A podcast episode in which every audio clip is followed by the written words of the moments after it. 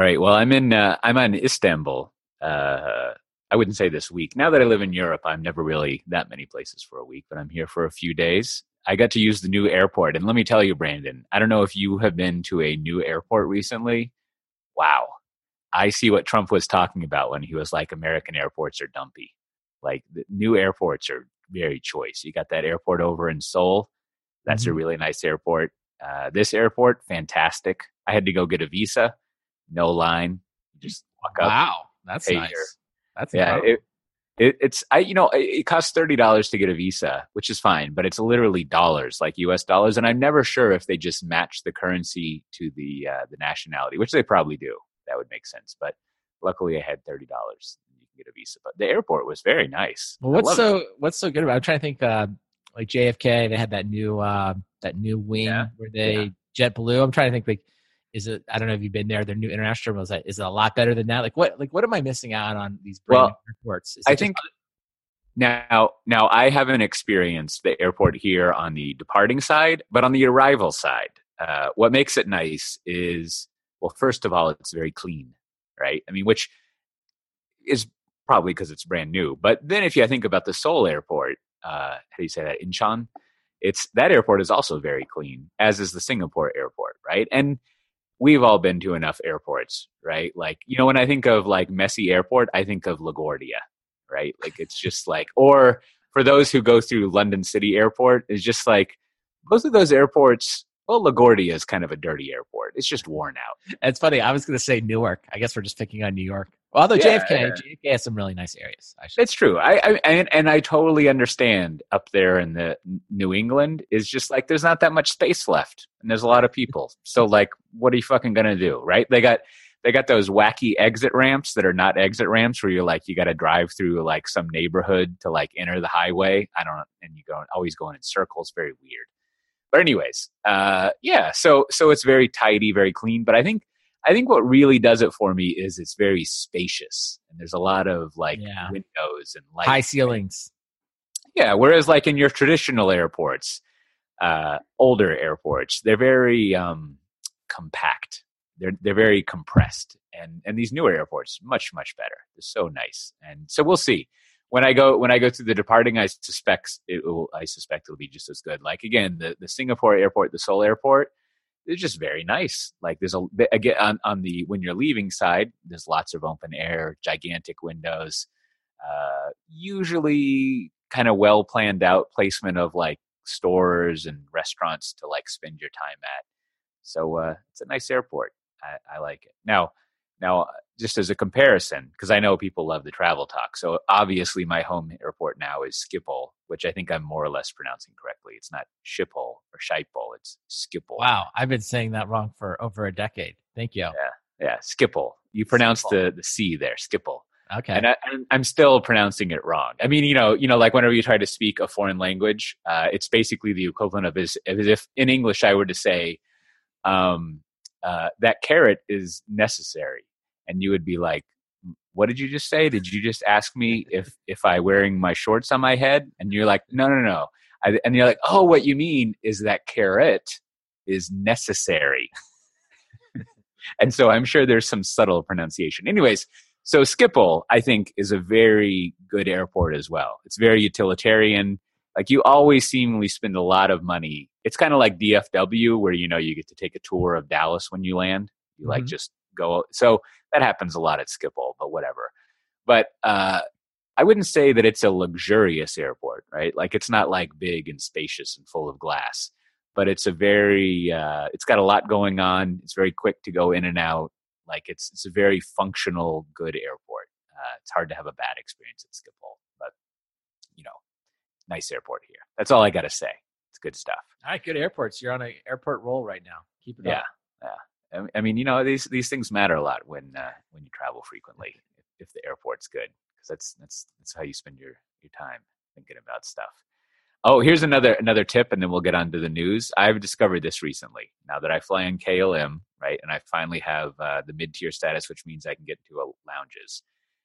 A lot of the time, you'll be at an airport where your uh, your airline does not have an official lounge, but it's turned out pretty much 90% of the time there's one of these weird no name lounges and they will let you in So it's always worth your time to like look up the weird lounges and see if you're on there because chances Would they have some kind of like reciprocation, like let let our flyers go in I- here.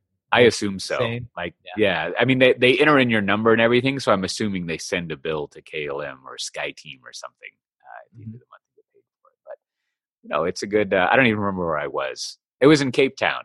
They had one of these lounges, Mhm. and uh, there was some other place I was at where they didn't speak English as their primary language. Listen, we maybe I should go with an early plug here. My son, who loves to watch YouTube, and he I don't know, just in general likes transportation, trains, planes, automobiles, whatever. There's actually an excellent uh, documentary of uh, Heathrow. Just it's just basically an entire tour of Heathrow and like Uh, all these crazy stats about how many people fly in and out and Yeah. they go to like every section of the airport like cargo uh you know my son of course probably like everyone he's attracted to like the uh the ultimate uh luxurious lounges because uh you know as it is yes. in um like whenever you go to Heathrow, there's like there's not just lounges, there's like five different tiers of lounges. And like every time you get into a new one, someone's like, Oh, but did you know there's this other secret lounge, right? Like Yeah, that's they showed the Emirates lounge and uh, of Uh-huh. course he always likes when they show the uh the ultimate I think the Emirates is usually the ones that have like just these Yeah. incredible first class cabins. So uh if you, I don't know. It you know it's funny is sometimes I sit down and he's watching YouTube and I'm like this is definitely setting back this generation a couple dec a couple millennia, right? I mean, this is some bad stuff. But then sometimes I'm like, this is actually pretty interesting, and I'll watch with them. So, so if you're if you're bored, if you're with an eight year old, I don't know, fire up the YouTube, put in, you know, find that uh, Heathrow documentary. It's a good one. Yeah. Well, well, one, I have been I've been lucky enough to been in all three levels of the British Airway lounges. You got you got the uh, you got the normal lounge, and then you have the business class, first class, uh, executive platinum lounge. And to be honest, I cannot really tell the difference between the two. I think I think maybe in that that executive platinum lounge, you can order food. I don't know. There's there's something different. But one time through this series of strange events, Kim and I got upgraded to first class, uh, and we got to go into the Concorde room, which was great. Unfortunately, we only had like a, an hour, so we couldn't get uh, we couldn't enjoy all of it. But like it was it was it was swanky. It was uh, very Well, that nice. seems to be the the final, the top tier lounge always seems to be like you. It's somehow it's like you paid for the first class ticket, or like somehow like that's somehow they're giving you that. That's the special designation where it was. It's like, hey, it doesn't matter the frequent travelers, people who travel a lot. There are two lounges for them, but like if you're like giving whole card cash, or I guess in this case British pounds, uh, you get a special special lounge, right? So it's like okay makes sense. And then you look at like, well, yeah, if you paid twenty thousand dollars to fly on the plane, like, sure, I guess that would make sense. Like, you should have a nice lounge. Yeah, absolutely. Now, and the second thing, I know it's a little young, but if your son is interested in being a sales engineer for Pivotal and traveling a lot, we have a lot of openings. We're always hiring. He could go to all the airports that he wants, go to Terminal 5, or probably more likely go to DFW a lot, maybe, uh, you know, Benton, things like All that. right, I'll let him know. I'll let him All know because he is into. Tra- he does like to travel. You sometimes you get these windows like. You know, some kids, you know, I don't know, maybe they'll be great at sports. Maybe I, I do kind of often feel like my son will be the uh, the consultant that will eventually be coming in with the spreadsheets. You know, deciding like Ooh. who goes and flying in and out. Sometimes you look at him, you're like, okay, you seem to have that kind of uh, that demeanor. So I don't know. Yeah. We'll see. It's young, but I'll let him know. I'll let him know there's plenty of opportunities. He he has uh, expressed interest in going to London. I think honestly, his entire reason to go to London is to visit Heathrow and ride Yeah. the tube. That's pretty much it. Not really all the other stuff, Big Ben, everything else. Not as interested in. Yeah. Well, I mean, I got to say, I got to say, probably, I don't know if it would be my favorite airport, but top one of my top three airports is Terminal 5 at Heathrow. That's that's a that's a good term. All right. Well, I should like go watch it again. There's all these incredible facts that you always ask me about. He's like, Dad, did you know Heathrow has its own police force? Didn't know that. Um, Has its own hospital? Didn't know that. I mean, it's like it is. uh It is basically a city unto itself. Yeah, love that place. Terminal 4 at Heathrow, not so great, unfortunately. no need to go there. It's, it's not good. Well, uh, you know, let's say you are running your own city of an airport. Now, you're probably going to have a lot of software doing that unless you've got a lot of uh, punch cards. I don't know. Is punch card software, Brandon? I guess it was a long time ago. It was. I mean, those cards are soft. Anyways, uh, you know, you've got a bunch of software you need to keep track of. What's uh, if you wanted to like keep track of all the uh, the logs and the things coming off? What might you look into? Yeah, well, I think uh, what you could do here is you could use a great tool from our sponsor here at SolarWinds. So this episode is sponsored by SolarWinds and one of their web APM tools, Loggly. When there's a service disruption, seconds matter. Don't waste time looking for logs or combing through endless screens of events. Let Loggly aggregate, manage, and sum- summarize your log data so you can quickly spot issues, jump to the relevant event messages, and identify the root cause. Loggly streamlines troubleshooting with fast interactive search capabilities over massive log volumes, even across long time periods. The powerful analytics allow you to visualize your log data without, and spot trends and anomalies before there is an issue. With Loggly, you can spend less time troubleshooting and more time innovating. It's scalable, cloud-based log management that won't break the bank. To learn more or try it for free for 14 days, just go to loggly.com slash STT. That's L-O-G G-L-Y dot com slash STT. And if it logs, it can log to Loggly. And I think for everything that's going on in Heathrow, I bet you they have a lot of log files at Heathrow. And I bet you, uh, based on what my son reports, that it's the busiest airport in the world, that uh, that creates a lot of data. So I, I, I have no idea if this is true, but I think the people at Heathrow should be using Loggly. And, uh, and if not, uh, they, they should go get themselves a free trial. And of course, we uh, really appreciate SolarWinds being such a great sponsor. Maybe that maybe that's company 500 that is not yet a uh, a SolarWinds customer. Aren't they the ones that used to be at 499? We don't yeah. we don't have that in the copy anymore, so they might have closed on that final deal. Well, everybody, everyone needs it. Everyone needs some SolarWinds, and, and again, Heathrow. I hope Heathrow has Loggly. Yeah, so that's that's, right. that's what I want them to have. Also, this episode brought to you by Heathrow, the airport you should go through. Why right. why travel through an airport that doesn't charge you 100 to 200 extra pounds just to be there? Right. You get you get that experience. Love that Heathrow fee. Well, you know, speaking of things, uh, th- this this reminds me. Uh, I'm I'm always you know uh, when I'm not uh, being cynical about artificial intelligence and machine learning. You know who's next in line? Internet of Things, IoT. What's up with that? However, I am now in my hotel room here looking at a fascinating little device called a thermostat. I came here last night, uh, pretty late. I, I walked into the hotel room. It was, uh, you know, you know, what what is what's the temperature like in Austin right now? Mm, like sixties. Oh, okay. Oh, again, that, that, being Fahrenheit. yes, yes. I, I, like what you titled the last episode. That was good. But let's let's let's go a few months into the future. Let's say you're in the high 80s in Austin. Now, Brandon, if you were in the high 80s and the air conditioner didn't work, how would you describe your situation when you're trying to go to sleep at night in your house? Uh, sweating. Like yeah, not good. not good. Not good. Not a good situation. People so are I, not happy in my house, and, and my wife constantly uh, turning and tossing, and she would oof. not be happy either. It would not. Yeah, you're doing that, that thing where you keep turning the pillow over to get the cool side of the pillow. Very, yeah. very difficult. Yeah, Anyways, she would not be happy. I came in here last night, and the temperature was 86.1 degrees Fahrenheit. Whoa! And, wow. and so I, you know, I thought I, I played with the thermostat to get it down to like 70 and, and it's just blowing and blowing. And then, uh, and then, and then I went, there's a giant bathtub. So I, I, I, thought I would John Roderick and I took a bath and then I came out and it was still really hot. It was at 85.1.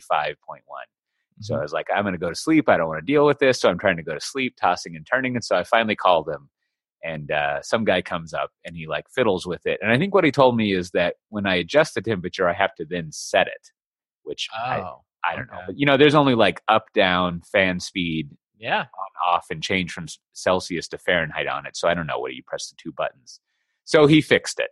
But then someone had a follow up call and they said, you know, uh, how did my friend fix this for you? And I see that the temperature in your room is going down. So I'm assuming they're using an Internet of Things technology to monitor the temperature in my room, which that's kind of nice. Like that yeah. seems like a good IoT thing. Yeah. Well, I mean, it would be even better if they kind of like flagged it, right? You know, back to yeah, monitoring, like, hey, it's uh, 85 degrees and above. Somebody should get a yeah. alert. Now that that's something you in on some, something you should do some log monitoring on. That that uh, you know, there, there's there, we'll go over some some CI/CD stuff here in, in, just a little bit. I think I think there's some exciting things there. But this reminds me of a story from our our friend Zane. Uh, several episodes back, I think interviewed in on software defined interview interviews. There's an S there. But uh, I think I think at one point, I don't think you were around him when this was coming up, but there was some point where he owed he had like an eight to nine month uh, late bill to AT and T.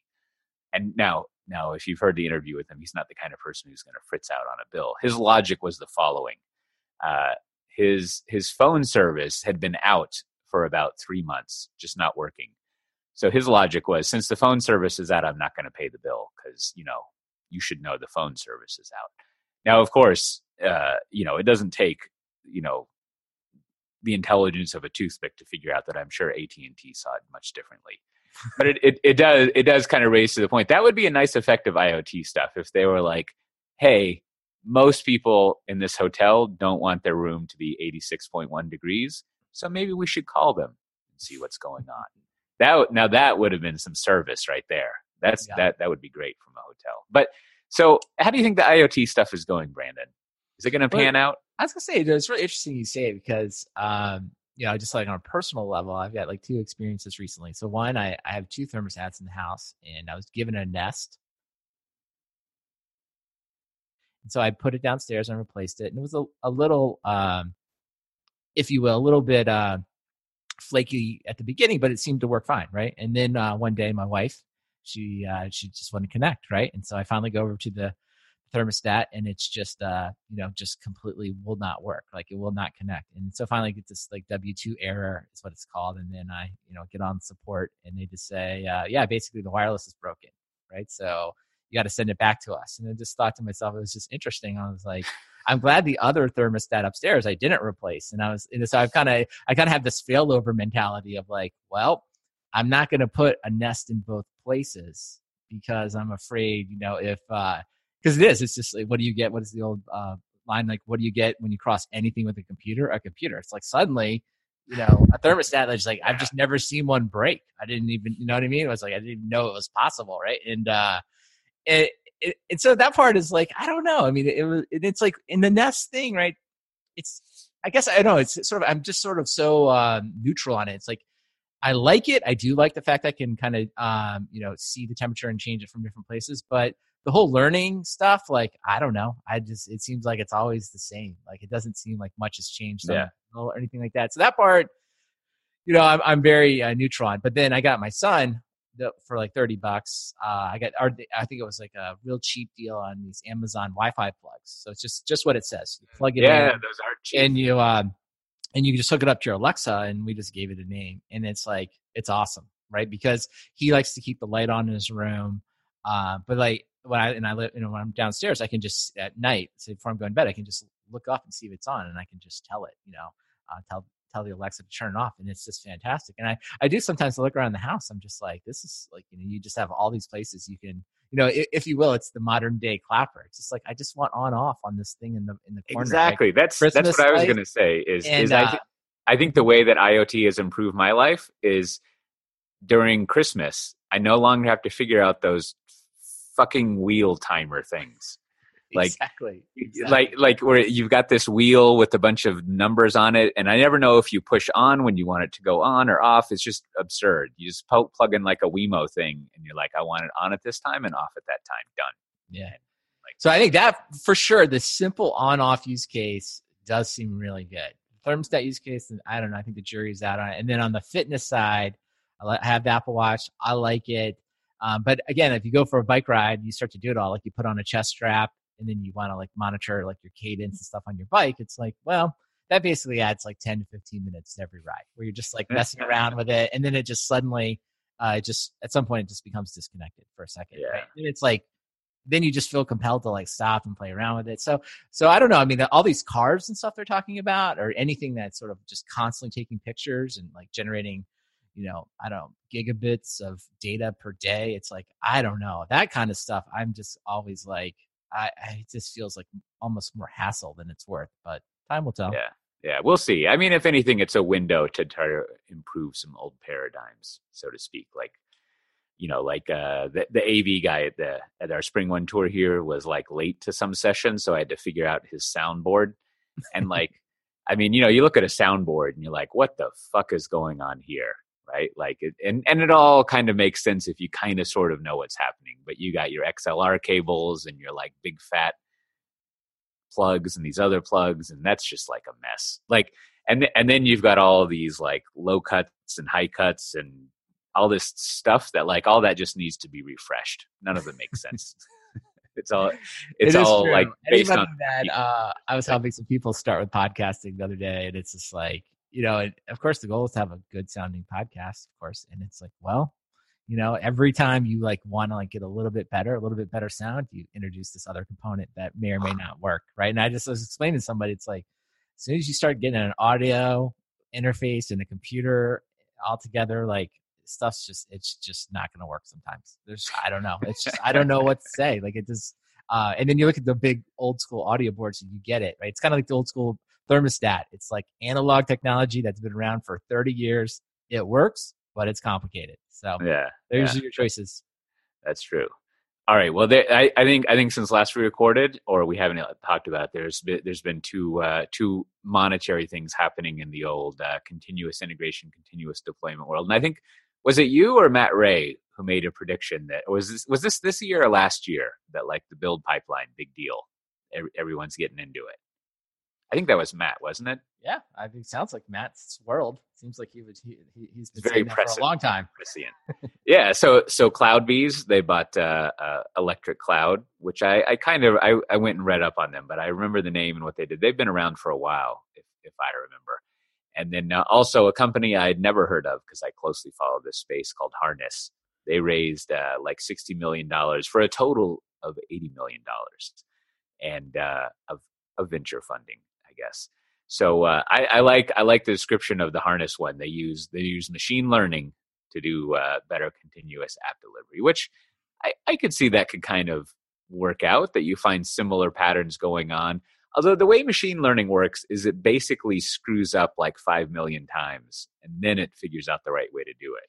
Right? Isn't that kind of how it works? Well, I think you know, especially when people say machine learning, right? It's all really a statistical algorithm, right? So it's Mm.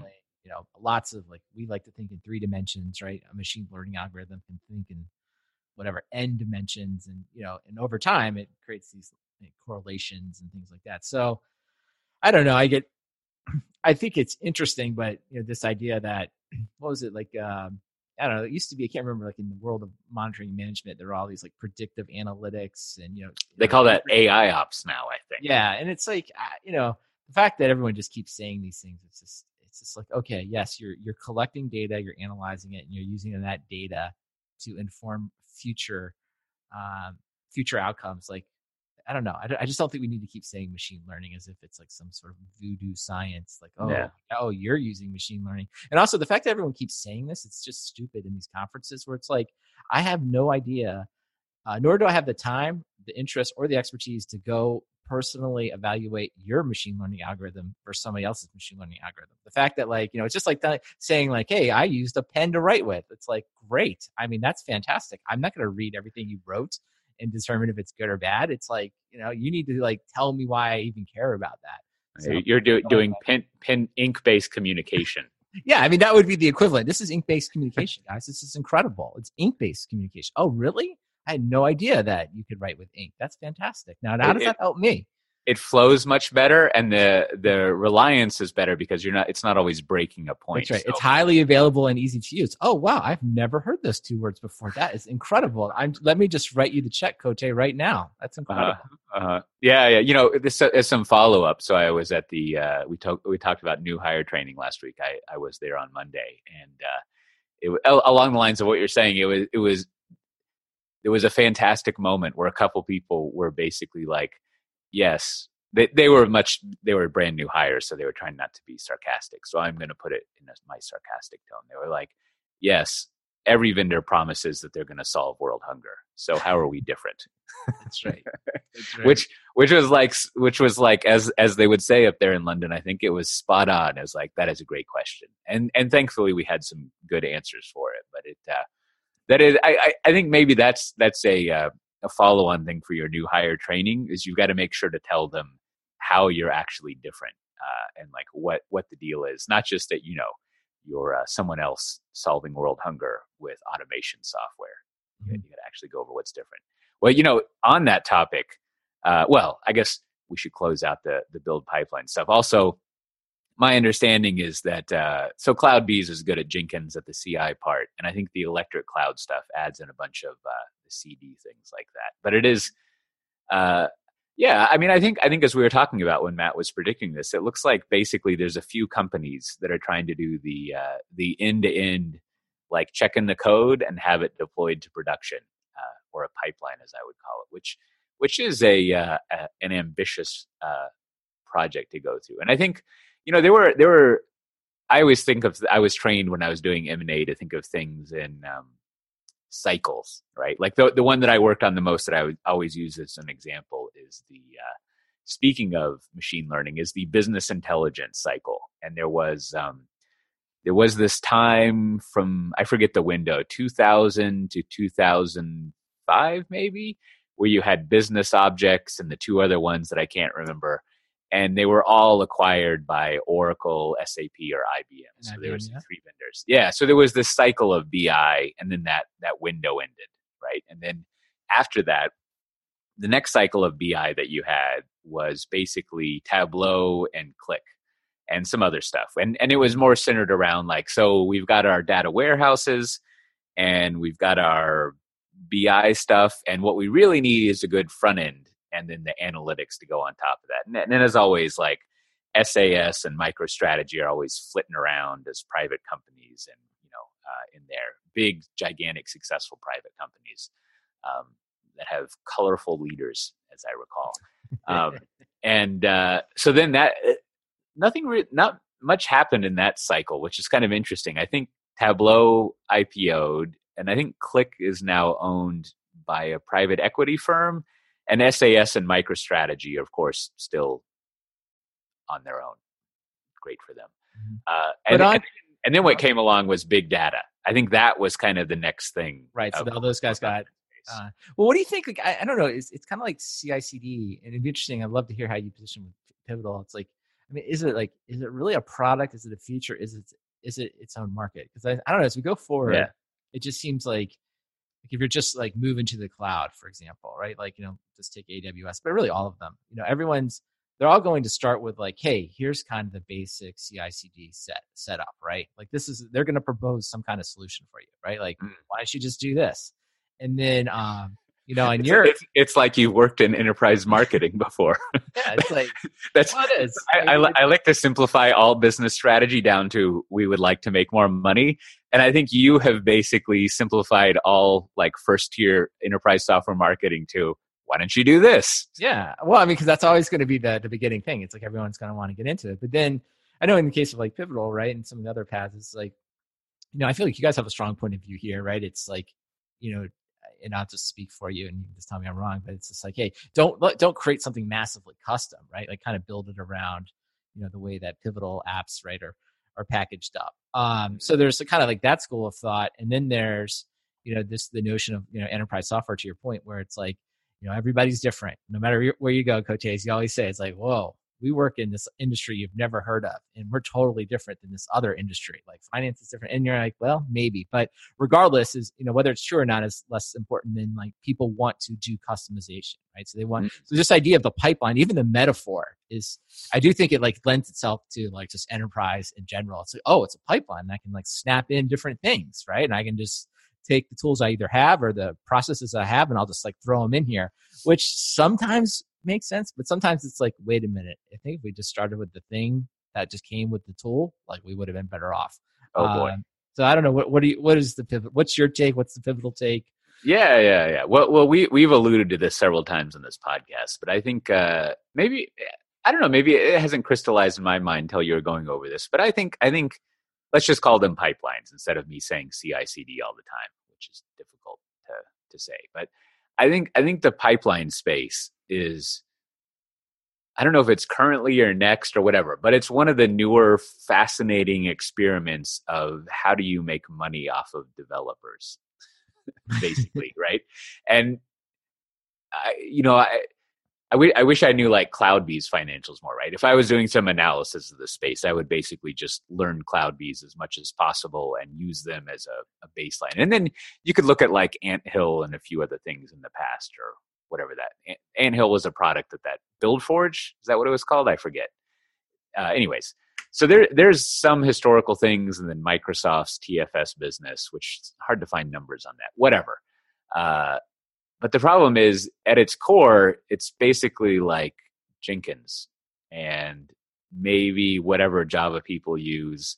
And then and then the thing that's new and interesting is basically like um, packaging up containers, which right. then drags in I need a registry, which then drags in I need to make sure that my operating system is patched, which then drags in dependencies on for your distributed application microservice nonsense, and on and on and on. Right? Like it's right. It's one. it's one, and this doesn't happen. This isn't this doesn't happen in every part of tooling, but every now and then the tooling and software development ends up. Um, I wouldn't even call it a leaky abstraction. It's more like the canal system in Amsterdam. It's just like fucking everywhere, mm-hmm. right? Like it's right. it's like or or a really well marbled steak, right? So it's it's uh, it's just like it's touches everything and affects everything that's happening. And so um, I think I think the issue again is like, so how are you going to make money off of that? Because at every single step of the way, there is a way for a developer, an individual developer, in a day can figure something out that then will take them five years to untangle four years in the future right like so it's really easy to start something up and then so I think it, it, the problem is exactly what you're saying. Is if like if we had just used the thing you gave us from the get go, the fully integrated platform, things would have been fine. Which has always been the strength of the Microsoft developer world, right? Which, as a total footnote, now that they're not just Microsoft stack, it'll be interesting over the next five years to see how that pans out, right? Like one of the main powers of again, I'm to repeat my point of the Microsoft developer stack was that like there were no choices yeah. right. Well, I think you're right. And I think, you know, to use the, uh, you know, maybe the proper company days, because, you know, Apple's, you know, when I sort of dabble in building stuff occasionally, and it's like, you know, it, it, it is, it's a captive audience, right? And it's like, if you're going to build stuff for Apple, you're going to use the Apple tools, right? And it's just like, there, there aren't any questions. I mean, it's kind of like, this is what you do. And there, I mean, the simplicity of that really does. I think it's one of the reasons that, you know, there are just so many apps that people built, right? Is that it is, relatively accessible. Like you can build yeah. something that actually, you know, if you will, does something, right? Actually solves some problem pretty quickly. Whereas, you know, when you can, when you go down this pipeline rat hole, I mean, you can just be lost for years to your point, right? I mean, it's like, cause we didn't even get to the whole deployment thing. And then at the end of the deployment now it's like this thing Spinnaker exactly. and it's like red, what is it? Blue, yellow, red, green, you know, kind of that whole thing. And you're just like, you know, and again, you're just like, you know, I just was, I was just going to put up this web application, right? I just, and it's like, and I got, and I, I'm trying to manage this 10 stage pipeline and more people are coming at it. So, so definitely I like, I mean, clearly consolidation, I think well overdue as you kind of, as they point out from the 451 summary. I think the question just going forward to me, um, and even the, the notion of like, tools, right? I often call these like DevOps tools or something or tool chain. It's like that is yeah. usually an indication that there's not much money to be spent, right? Whenever you're like, whenever they call you a, a tool, tool meaning and, and, not not the negative connotation, just like, hey, this is something that helps me do my job. That yeah. often means that's not going to be super profitable. So this kind of leads me to kind of back to like who, where does most of the money go? It goes to the like the cloud vendors that are actually you know providing hosting, right? And you know some type of like you're consuming yeah. some type of resources. So so it does kind of feel like over time these things you know kind of get sucked into the major cloud vendors and you know that's going to be you know to your point that's going to be this cycle of this that's where it's going to be aggregated yeah, yeah, oh yeah the cycle thing that's the jag that i was going on and so yeah yeah i mean and, and that's another point is like um i you know i'm not really sure what it means when you say arguably i think that's one of those words we have in english rhetoric that's like don't give me shit about what i'm about to say so uh, you know, don't at me, as they say. But I think arguably, this is almost like a second mini cycle of the pipeline uh, sort of market, right? Like, and I don't know, maybe, I mean, because even CloudBees was first a PaaS and then they went into being a, a, a Jenkins vendor, if I remember. But they probably kind of launched the second wave of it. And then there was that little company that Quest, no, wait, it was the Dallas company not it's obviously not our wonderful sponsor SolarWinds, but the other one. What are they called? Uh, anyways, whatever that company in Dallas is that my brother-in-law used to work with, that primarily started off doing uh, SQL Server management, and uh, now does a bunch of other stuff. I'll remember their their name late at night when I'm trying. Idera. There Yeah, you go. Idera bought. Didn't they buy Travis CI? Uh, yes, I think that's true. Yeah, That's right. is All right. Anyhow, so there, you know, I didn't really think that the uh, the pipeline market would exist or be this long, but here it is. So like, it's something, I guess. And I think one, as we've been talking about, it is appealing to being like it is. It is the necessary and maybe primary enabler of improving the way you do software, right? Like you just Yeah. you can't do software better if you don't have a pipeline. Like you just need it, right? So, so there's that. Uh, but I think there's so one. Let me do the American thing of the uh, the reverse shit sandwich. That was all my praise. Now I will move on to the shit. Um, which you know, I think one of the main problems is maybe not so much anymore, but you have a lot of competition of just straight up like other pipeline things, including the open source version, uh, and people doing things on their own. But I think there's another like, um, as you were kind of alluding to, an even more even more difficult or even difficulter uh, competitor, which is those big cloud and platform vendors who they need pipelines to exist to basically automate putting stuff into their platform. And the reason they need that is like certain places that I might work at, right? Like the the value proposition, a lot of it circle or goes around like once you get your stuff containerized and you run it in our platform, you can deploy multiple times a day and it's more efficient and all of that. But like you got to you got to uh, containerize it or do your build. And you know, back to the new hire training, we got all sorts of how we're different answers to it. But in the broader sca- scheme of things outside of Pivotal, like you need that pipeline to deliver on that value prop that cloud allows you to move faster, right? Yeah. So, but if you're one of these platform or cloud providers, uh, your, as we see from Amazon and others, your top line revenue is so massive that you could probably throw away, like, or I shouldn't say throw away, you can probably spend five, maybe even $10 million a year on R&D just to provide pipelines for free, right? Like Yeah. it, it can just be like a thing that you have. And so in that sense, you can have these other parts of the market you're competing with who are just totally making free what you're trying to compete against. Now, Yeah. you know, the sort of like, um, this, I, I need to have a phrase for this, but there's naive fantasy, s- stupid conspiracy theory ideas of like what venture funded companies are doing. So one of those like naive ideas is like, oh, well, the whole play is just to have Amazon buy them or whatever, which I think, as we discussed as non ad nauseum, usually doesn't work out because the company acquiring them is like, so you want me to buy this thing that makes no revenue? Like, I'm just going to go sell my own diapers. Like, they don't really care. right. Um, so yeah, I mean, it, it is it is a difficult space to go in, and I think it. uh, But as always, when you can't compete with just one thing that people are doing for free or competing against, that's largely where you, uh, if you're a smaller company, you'll go acquire another one that expands out your portfolio. Yeah, you.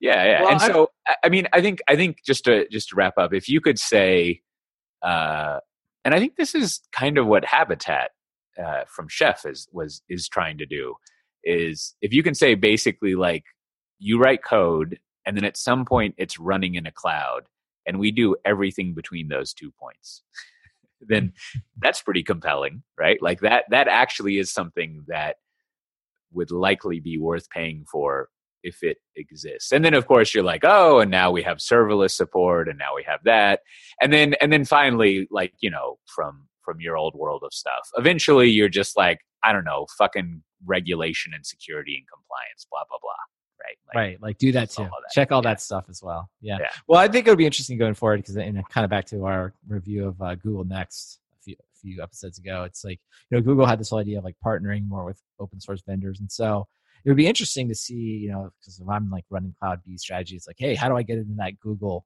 How do I get to be part of that Google deal? But maybe the pipeline is, is to your point, it's like so central. It's like kind of the entry point that that's why all these cloud vendors are really going to be incentivized to build it themselves, right? Because they Yeah. really want to make it easy. And so, and I think we should always, whenever we talk about CloudBees, I always think going the other way is just on a user adoption level. It's like Jenkins, right? You know, the underlying thing is like, I, I think that and like Nagios, it's like everyone has Nagios. Every organization doesn't matter like what you do, you have some Nagios, and I think Jenkins is like pretty much in that same category. It's like somewhere in this company, someone's using Jenkins for something. yeah. It's everywhere. So, you know, so there is, I mean, to your, your point about massive user adoption, I mean, that definitely um, is in the category of like huge success in my book.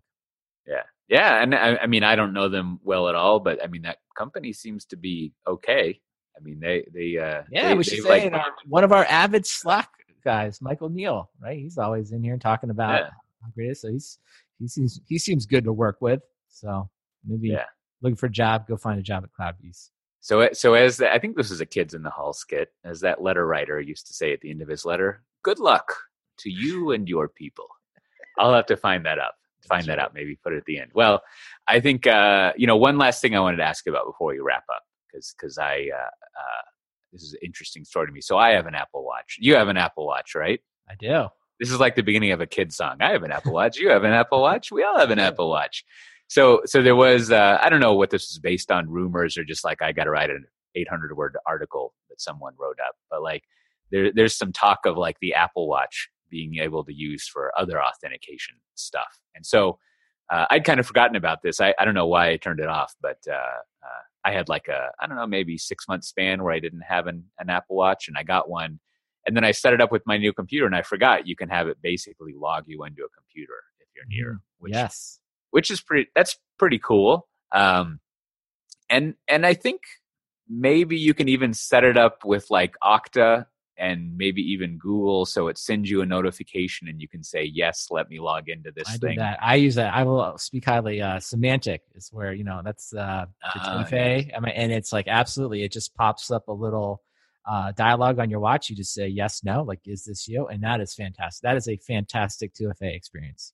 You know, you know, I recently put a couple books on LeanPub. I think there should be one that's basically how to figure all this shit out because even I get confused, right? Like, like I got I got the Authy desktop app, yeah, which does all my 2FA things, right? But I also have 1Password, and then I got Okta, and I remember hearing that like 1Password, 1Password will do 2FA things, but I don't really know where that yeah, is. Well, I think you're talking about the authenticator side of it. Like most of these places, yeah. you can have if you want to have one authenticator authenticator app. This being the thing that gives you the random numbers, right? That lets you yeah. in. So Authy has one. Uh, I think LastPass has one. And then what we're talking about here is some of them have gotten more sophisticated. So instead of having to do the numbers, you just do they just do a push notification either to the watch yeah. or the phone, and you say yes, no. But like we're way off in the weeds now. But depending on how the the third party has set up, it's not always the case that they can do the push notification. So it's like Authy, I think, would say like you need to use our service to get the yeah, push notification, yeah. and if you don't, you can still use our authenticator, but then you have to go back and do the six random numbers based on like, you know, unique based on time and device. Right. And then I also get wigged out because Authy is totally free to use. And so I'm like, what's your fucking deal? Right. like, like I don't, I don't trust that this thing is free that helps me lie. And, and I think it's because there's some math going on that they don't control, which I also don't understand. And, and then, and then in the Netherlands, I've complained about the bank before, but I signed up for this thing they call uh, DigiD, which the government uses and and it has two levels of logging into various government things that you might want to use like getting a driver's license. You can log in with a username and password or you can log in with a username and password and an sms message or you can have a username and password and i know you tried to explain this to me in passing but it's the system where it shows a qr code. I point an app at the qr code which then gives me some numbers to type in. No, no. Then it gives me some letters that I type. Yeah. Mm-hmm. yeah, yeah. Then they get so I take a picture of the QR code. My yep. app gives me four letters to type yep. into the web page. Yep. Then it moves on to a next thing, and then on my app I enter my password, and then magically the web page logs me in. So I don't know, right. is it a web? They're all linked together. Yes. Yep. Yeah, yeah. Which just seems like holy fuck, like that's a lot of work. It's too complicated. yeah. Uh, so anyway, but to your point, right? Like all of this is too complicated. But like I actually bought a Mac Mini for myself, which is a great way to avoid the Apple keyboard problem. It's like, oh, I'll just get a Mac Mini, no problem. But I have it set up so Mac Mini doesn't have any biometrics, right? It can't like doesn't have Face ID or touchpad, but I have the I have the watch, and it's fantastic, right? Once you sync it once, you just walk up to your computer, logs you in. I mean, I almost forget, and then sometimes I don't have my watch on. I'm forced to like log in my password. I'm like, oh my gosh, how archaic is this? So I think the fact that the watch and also the watch is really good for Apple Pay because you just double click yeah. on the side and use it. So that's a lot easier than using the phone. So I think getting to the point, and this is getting into like other you know minutia, but this idea like the weak link right now is why everyone's against like using these codes. It's like if you have to type in the code, like you being the human being, there's this moment of where you could be phished, right? Like you may not totally know that that site is the actual site. Yeah, yeah, yeah. Code, right? So that's like the weak link of what people are talking about. So this next idea is instead of you typing in the code, right, is linking together these devices where the device then does like through like encryption. It says, okay, you say you're this website, right? But the old, you know, certificate stuff, all behind the scenes that can happen. Like, all right, I'm going to double check this website has a certificate and is really who it says. And then if it is, I'll give it the code, right? So if we do that part, you know, computers are really good at that part. They're really good at like figuring out if like what you say is what you say and then give it the code. And so you kind of see where this could go, right? It's like, it would be so awesome if you could like link the Apple Watch and then depend on technology to like figure out like, okay, before I give it the secret code, I need it to do the behind the scenes like mm. validation that you are who you are, and that would prevent phishing, right? So because, because basically, basically, if you have an Apple Watch and you are just to press OK on it, right? Let me let me walk through this, and then we can be done with this nonsense. But so so we want to have two factor authentication. That's what we want to start with, right? Yep. Problem with that is it's fucking confusing even for me, and you know. I yep. can animate stuff on slides, so I think I'm pretty sophisticated. Uh, you can do a loop de loop thing, which is pretty fun, little free form path that a thing goes on. So what you could do instead, so I still need a username. I guess this is sort of three factors depending on how you count. You got a username, a password, and then there's me pressing a button on my Apple Watch. Right. And in theory, the problem there is if someone stole my my watch. Let's just assume they can't break into that system between my watch and whatever, which is a big assumption, but like magic, right? Uh, so if someone were to steal my Apple Watch, uh, they could press the button if they knew my four, my numeric four right, number password to break right. into. So that's a problem. On the other hand, if I was using some sort of uh, physical uh, 2FA token, you don't even need a password for that. You just get the token and it shows you the number. Right. But remember, like just go back to like 2FA it's always like something you know and something you have. So here's right, right, right. Is, but no, this is the whole this is the distinction inside of that. It's like so something you know is your username password. Something you have today, this is the weak link, right? Like today you have a phone that gives you unique numbers. But as soon as you have to type in those numbers, that's no longer something you have. That's actually something you know. Whoa, right? you're blowing so that, my mind. That's what breaks this thing down. That's what I'm saying. That's what breaks it down. So what we want to get to is the point where it's like, oh, the, instead of actually, you know, having the you having to type in the numbers, we want the devices to give the numbers, and the devices will do extra checking because you'll be like you being just a normal human being, you could potentially be fooled by like a well uh, done phishing attack. It's like, oh, they just changed the letter in the URL and they're actually grabbing that information and they're going to use that to break into your account. Whereas the technology can go, right, just like any type of SSL, it can actually do the handshake. Oh, is this actually what it says? Like you say you're um, whatever, google.com. Let me go check and make sure you're actually google.com. And that mm. part, and so when you get to that part is when you get to like this next le- level of security. And that's what Matt Ray would be here. We're talking about uh, YubiKey, right? YubiKey basically does that, but you have to then walk around with this USB dongle. So the next yeah. level, right, is is what I think Google announced um, was that eventually letting the Android devices do that, and then hopefully we'll see an announcement from Apple. Right, right, and, and, you know, I, I got I got all those YubiKeys and and like like I try to use them, and like I'm still having to fucking enter codes everywhere, right? right because so, they're not, yeah, they're not supported everywhere. It's only on the Google browser. Right, like like like even anyways, and then and then I log in to uh to my Google security thing, and I've got like you know five or six ways to 2FA, and I'm like, I don't know what what am I fucking doing here? do, do I actually need all like is that better or worse or? I do think, but it's getting like I, again. I've I've been I've been bearish on YubiKey for a long time, but the technology underneath this, right? I think if it gets to smartphones and therefore it gets to watches, like we're getting to the point where, like, just what you said, you once you link this watch and it walks up and it just works. It's just magic, right? And they take the watch, the example you're talking about your computer. It's like I, I would say it's about a, it's definitely more safe than a password because to your point, like if you lost your watch, well, what happens to your watch? One, it's actually locked with a four digit uh, code. And then, okay, maybe that's breakable. But of course, because it's an Apple device and most of these devices do it, like if you lost it, you just remote wipe it. You just say, okay, like I'm, yeah, yeah. you know, and it's like, that's, I mean, that's as secure as a normal person needs to be. So yeah. I hope it all happens. I want it to happen. And then the, maybe one last question. So if we have, if we had this magical Apple Watch thing in the mix, like maybe this is unadvisable, but like you could also have weaker passwords that you could actually remember, right?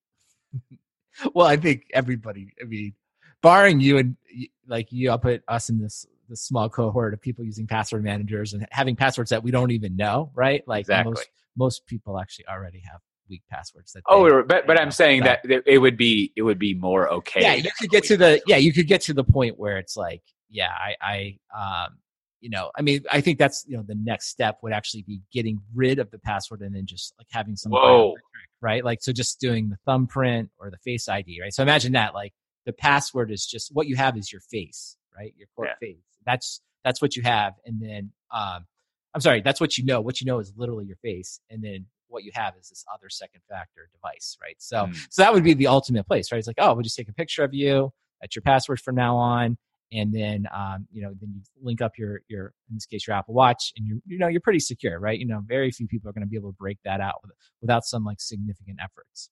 I, lo- I love. I still love that this. I, I like the thing. This is uh, this used to be something I have, and now this is something I know. that's right. Well, that's Which the whole thing. That's what people miss. As soon as you're typing in numbers, you now know it. You know that, and that's the weak link. And so, and I do you know to Apple's credit, like I just think they're the ones who have done more for breaking through on authentication than anyone else. Like Face ID, I think is just phenomenal. Like you look at your phone and just, it's. Just, I mean, when I have to enter the code, it's just almost crazy to me, right? And the thumb thumbprint was incredible for a long time, and so I, I mean, they're doing some really good work on that. Yeah, yeah, it is nice. Their their weird system of pop up windows and codes to authenticate stuff is still a little strange, but yeah, that's that, that's true. Working out well. Well, uh, there's a couple of other items, uh, news items to highlight. Uh, many of them, as always, posted in our Slack channel, uh, which you can join freely. If you just go to softwaredefinedtalk.com, you'll see a link to the Slack channel up there, and you can get in. But also to look at the show notes for this episode, it's at softwaredefinedtalk.com slash 176. And you can see links to things that we haven't covered.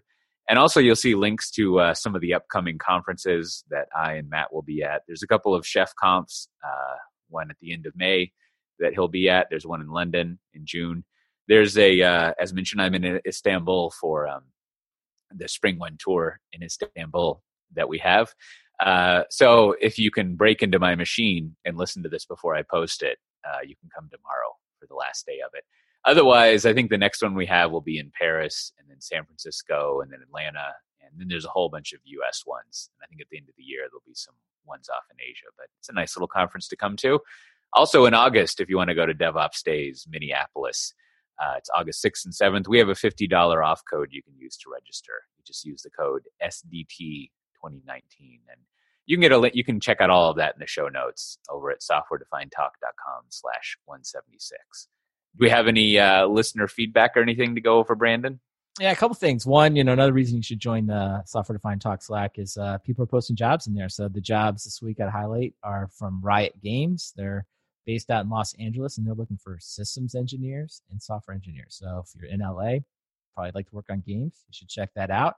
And we, uh, Rogerio, who I hope I'm pronouncing his name correctly, from McKinney, Texas, not too far from me, on the unofficial uh, headquarters of Software Defined Talks. He uh, wrote it and told us we're doing a good job of the show. So I sent him a bunch of stickers. And if you want stickers, just email your postal email me your postal address at stickers at softwaredefinedtalk.com and we'll send you as many stickers as you want, and we can send those anywhere in the world. So let us know. I'll get you some stickers. And these stickers are especially designed. You can put them right side up on the side of your phone. That's that's where I encourage you to put them, and that way you always know which phone is yours. It's true. Well, I mean, maybe by this time next year, those stickers will be on lots of phones, so you won't know which one is yours. But now is your golden opportunity uh, to differentiate your phone, uh, as always. Well, uh, what do you have to recommend this week, Brandon?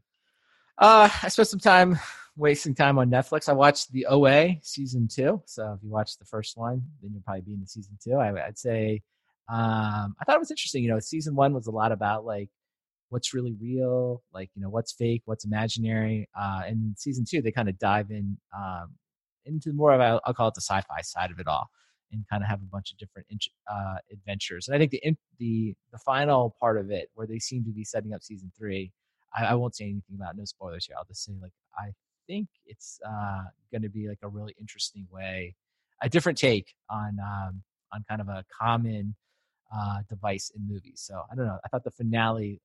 It, it's not so much it was a huge payoff as it was sort of like, oh wow, season three seems like it's gonna be interesting. So check out the OA on Netflix. What what's the premise of that show? Because I think I might have watched some of it. Yeah, the original maybe. premise of season one is uh, a woman returns from um, being essentially, I, guess she was um, she was lost. She returns, and when she was, and this is not a spoiler because it comes out very early in it. Says like she was originally blind when she left, but she returned with sight, and and then it kind of goes from there. Is this the one that happens in like the suburbs and there's a bunch of kids? That's right. In an yeah, attic. The lead actress okay. has blonde hair. Yep, that's exactly right. You got yeah, it. I could never. I heard good things about that show, but I could never figure out liking. Yeah, yeah, it's probably good. You know, it's good viewing for uh, Matt Raver here. You know, for his one of his yeah. jaunts between uh, Tokyo and yeah. Sydney. It's a good like six okay. episodes you can knock out. Okay. Yeah, you know, like there's a show I'm watching currently. I forget if I mentioned it. I'm watching the uh, the American Gods thing, which I don't quite. It's one of these living abroad things where like I can't watch it on the Amazon app on my TV. Oh, so you got a VPN but it, thing? Yeah. Well, no, even more confusing. But it, it actually works perfectly on my iPad, but not on my laptop. Fuck if I know, right? but anyhow, uh, yeah, the American Gods is like that. Like I've read the book a couple times and it's really good. And I watch the show, and every time I watch it, I'm like, I don't know why I'm watching this. I'm gonna watch the next episode. Yeah, it's a little bit like that. Always a little bit like that. But uh, but you know what? I guess the difference is I did watch all the episodes because a lot of times I just stopped. This one I was like, I don't know. It was like entertaining enough, if you will. All right, all right, all right. That's good. That's good. Well, well. Speaking of uh, speaking of anti recommendations, I'll start off with with one, and that is uh, just just a, we'll make a we'll make a return back to the travel talk. So, I I uh, whenever I travel, now that I'm uh, you know in Europe and I can have shorter trips, I try to book leaving the night before as late as possible so I can be at home more and then uh, returning, I try to book. I wouldn't say as early as possible, but let's say before noon. My ideal flight leaving is like 10 a.m. in the morning, right? Like, well, my ideal time to leave is like 7 p.m. the night after doing the thing, but that often doesn't work out. So, anyways, you want to leave at 10 so you can sleep in, you can leisurely get to the rest, the the airport. So I found these times, and I booked it on a. Um, I'm going to bust out with some lingo here on a code share flight. So KLM sells this ticket and it's code shared to this thing called uh, Atlas Global, uh, a Turkish airline. And I was like, oh, that's going to be fine. And the times work out. So here, here's the problem on a code share thing is like, I'm getting the KLM experience points, know, the, the credits, uh, and maybe even miles, but then I don't get like the priority status to go through the fast lines and things like that. And so I don't know. I don't think it's worth it just don't go don't go on those kind of flights. Like if they're in the same airline alliance, that's fine. But you don't want to do these weird out of alliance things. It's just uh you know, it's it's like it's like the the Talebian theory of how how you're successful in life, which is basically don't fuck up, right? Like all you need to focus on is not losing all of your money and then you'll have money. so it's like you spend all of this time building up your status and doing things and then you just like kind of blow all that on this flight because you don't get all of your uh, your stuff so don't do that now my actual recommendation i finally started uh, keeping up with uh, the new uh, the new podcast that that our buddy andrew shafer does uh, with his co-host uh, i forget how to say her last name jez that's her first name but it's anyways i don't know why it's called this but it's called uh, weird trick mafia or maybe it's weird mafia trick I don't know, but it's it's a it's a good podcast. I think I think as always in the first episode they needed to convert stereo to mono and level out the audio. That never happens on this podcast. But of course not. Of no, course not. no, we're professionals. It, it, it reminds at least it's not as bad as I think maybe the second or third drunken retired podcast that I recorded, where for some reason, and this is back in 2005 probably, for some reason it only recorded my side of of the audio, so I had to do a lot of editing to, to make that work. I'm not really sure what I did, uh, but uh, yeah, you know, it's all fine. But I think I think what's what's nice about it is there is some talk about like there was a great episode uh, in a much more detailed way, uh, commenting on let's say open source foundations, which which was fun.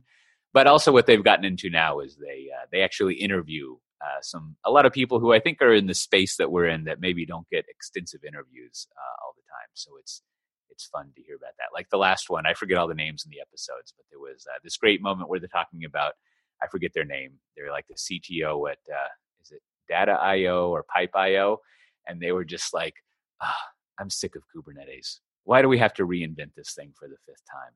But uh, it was, it, you know, it was just a hilarious moment. But you hear a lot of background about these people, and uh, their interviewing style is is pretty good. And there's also just some existential angst about uh, poor people in San Francisco. So you should check out that podcast. Hey, hey, real quick before we go, which reminds me, uh, I, I we're gonna have an interview with Abby Fuller from AWS at some point. Uh, I'm, oh, I'm now, I'm now all over like uh, I'm like well over a month month behind responding to her. So if she uh. if she'll respond back, hey, life happened. I don't I don't really have any excuses. I just I didn't do it. But uh, but yeah, we're gonna get her on. And uh, I don't know, just uh, I think she was tweeting about this podcast or it reminded me of that. But we haven't forgotten. So stay tuned. Subscribe to the software defined interviews. Plus, there's a whole back catalog. So you haven't listened to them all. So go back go back and listen to them all before that one. As I'm fond of quoting from the Mythical Man Month, if you are made to wait, is to ensure quality. uh, I was going to say something. Oh, oh, also, I think we'll see if we pull this off. But uh, one of my coworkers, Josh Long, we were, he has a podcast, and we were going to do a cross podcast pod, podcast thing uh, where I'll interview him and he'll interview me for his podcast. So hopefully that'll be in there. Well, as always, uh, this has been Software Defined Talk as mentioned, uh, probably an annoyingly high amount of times. Uh, if you want to get the show notes for this episode, you can go to softwaredefinedtalk.com slash 176. Now, of course, there's the entire back catalog there. If you knock off the 176, you can join our Slack channel. There's we have an email thing that sends out every time we have an email list, and um, I don't know. You can look up how to get stickers and countless other things. And you can also check out uh, our sponsor this week, SolarWinds, and kind of the uh, the stuff they have to offer and poke around at. Uh, and with that, we'll see everyone next time. Bye bye. Now I gotta, I never know how to stop this Zoom shit. Do you want to stop cloud recording? Yes.